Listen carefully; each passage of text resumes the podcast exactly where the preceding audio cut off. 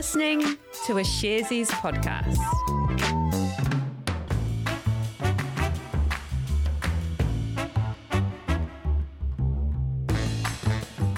Tēnā koutou katoa. It's Tuesday, the twentieth of July, and you are listening to Recap. Today we're going to talk about how the markets have responded to recent covid nineteen fears. And we're going to talk about Zoom, who's dropped a ton of money to prepare for a post-pandemic world, while I B M says it's done better than expected this quarter. And J B Hi-Fi also released a trading update today. Welcome to the show. I'm Alice Roundtree. I'm a financial analyst here at SharesEase. And I'm Jose Barbosa. I also work at SharesEase, but as a content producer, which is good because if I tried to do your job, Alice, I, I don't think I'd do very good. I'd be just like, it's all finance. It's money. That's that's that's basically what I do. We're here to recap some of the events shaping the share markets today so you can be a more informed investor in around ten minutes or so. We're broadcasting from SharesEase, a wealth development platform where our purpose is to create the most financially empowered generation. Absolutely. Thank you, Alice. And uh, before we move on, I think there's something I need to address from yesterday's show. You might recall that um, I made f- a couple of statements around about around the uh, pronunciation of the uh, letter Z, the last letter in the alphabet. I claimed that Americans say Z, while the British and New Zealanders say Z. And I was informed uh, today that that is not the case. I got mixed up and around, or mixed up and around.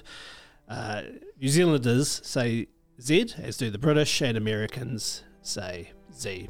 So I'd just like to take this opportunity to apologise to the American people, to apologise to the British people. I'd like to apologise also to the people of New Zealand, Aotearoa.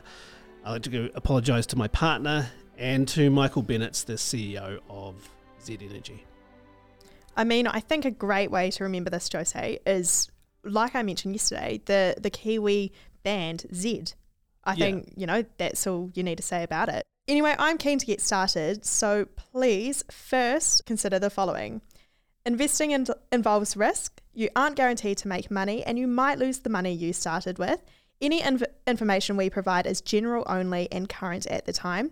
Speak to a licensed financial advice provider for advice specific to your financial situation. Thank you, Alice. Very important to remember that. Now, you said you wanted to chat about what's happening to the markets lately.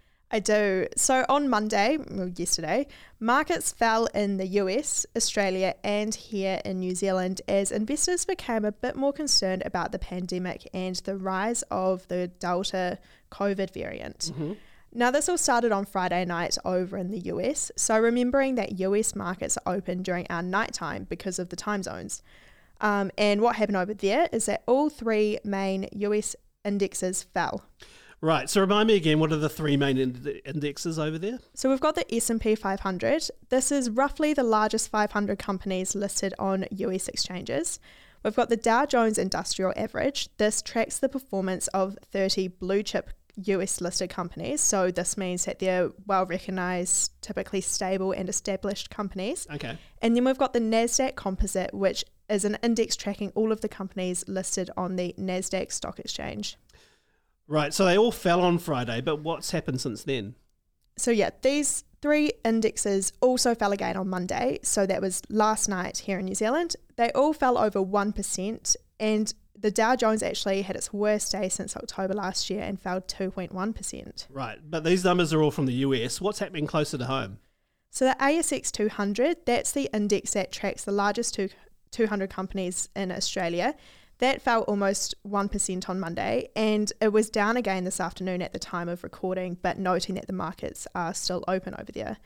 Um, they're being impacted by the pandemic and those lockdown restrictions in Sydney and Victoria. Yeah, and absolutely. Thinking of uh, people that we know over there. But what about plucky old New Zealand here? I mean, I, I could still go out and get a, you know, a milkshake from Midnight Espresso. Surely that hasn't had any imp- impact here. Well, we can actually still be quite influenced influenced by what's happening in other right. parts of the world and the U S markets. So here in New Zealand, our N Z X fifty, the index that tracks the largest fifty companies in New Zealand on the that are listed, mm. that slid sli- slightly and f- closed at around zero point two percent down on Monday, and it was down again this afternoon, again at the time of recording. Right. And you say it's uh, fears around COVID that are driving all this. Yes, so there's been a flare-up of the Delta variant over in the U S this month, and investors fear that this could threaten the U S economic recovery. So what would be your main sort of takeaway here? So it's a reminder that coronavirus is still out there, navigating it is challenging, and it is a threat to the reopening of economies and the companies that are impacted by this. But it's also worth remembering that stock prices are at an all-time record high. Um, the Dow Jones is up more than ten percent this year, and mm. the S and P five hundred is up around thirteen percent this year.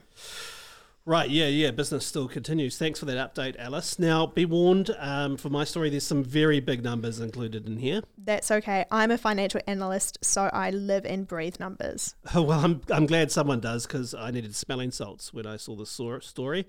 Uh, so Zoom, we all know about Zoom. That's the video conferencing platform that became ubiquitous during the pandemic last year. They announced that they are acquiring a separate company for fourteen billion dollars American dollars. Oh, my Lord. That is a fair few zeros. So what kind of company are they buying with this kind of money? Yeah, it's important to uh, note uh, uh, Zoom's background. I mean, COVID did make Zoom. Their sales in twenty twenty uh, increased by three hundred twenty-six percent to two point six billion dollars. And that has kind of begged the question, though, um, what do you do after the uh, pandem- uh, pandemic? What do you do post-pandemic? Um, shareholders will want to see more growth. They want to continue that growth. And one way to do that is to acquire companies that can help you to do that. So in that sense, uh, Zoom wants to buy a company called Five nine. That's spelled F I V E nine, numeral nine.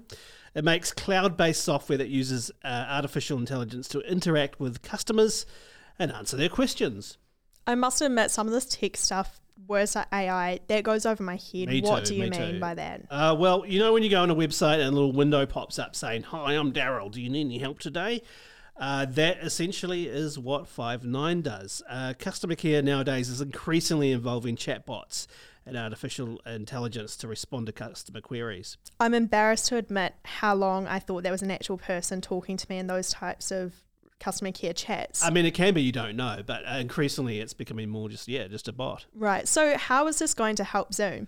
Well, it seems like the plan is to add Five nine's customer care software to its own communi- communications package, making it way more attractive to business customers who will pay more for a single integrated product. Well, that's the plan anyway.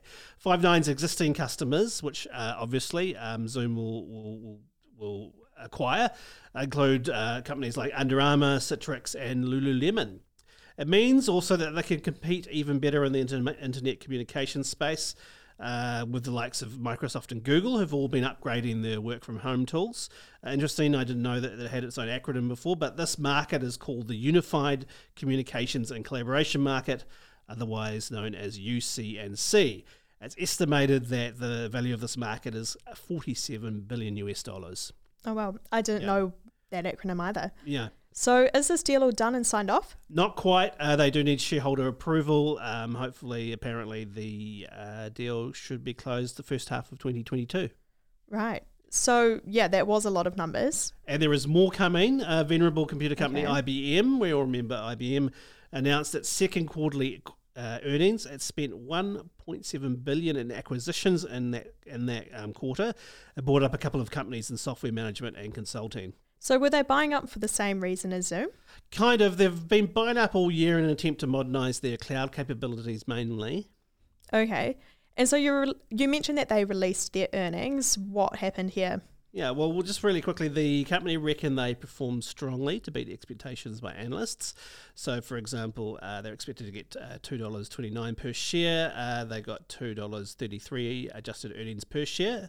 Uh, they ex- also expected, in terms of revenue, to collect eighteen point three billion dollars. Uh, in reality, they got eighteen point eight billion dollars. Um, and it basically, it's the fastest revenue growth they've gotten in three years.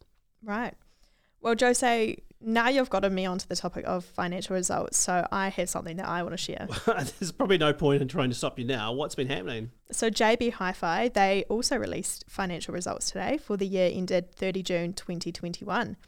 They are listed on the A S X, and it's worth noting that these financial results aren't final. They're preliminary and unaudited, um, and the expecting to release the final numbers in mid-August. Okay, is, is that is that something that companies do often? Is it is it a usual thing? Uh, sometimes, and it's a way just to to give investors a bit of a heads up, minimise some surprises that might come with their way. Oh, okay, cool. So yeah, okay, great. So remind me again, what does J B Hi-Fi do? So they operate in three business divisions. They've got J B Hi-Fi stores, though, that sell home electronics um, in Australia and New Zealand, and then they've got a business called The Good Guys, and they sell electrical and home appliances. Right. So what were their results today?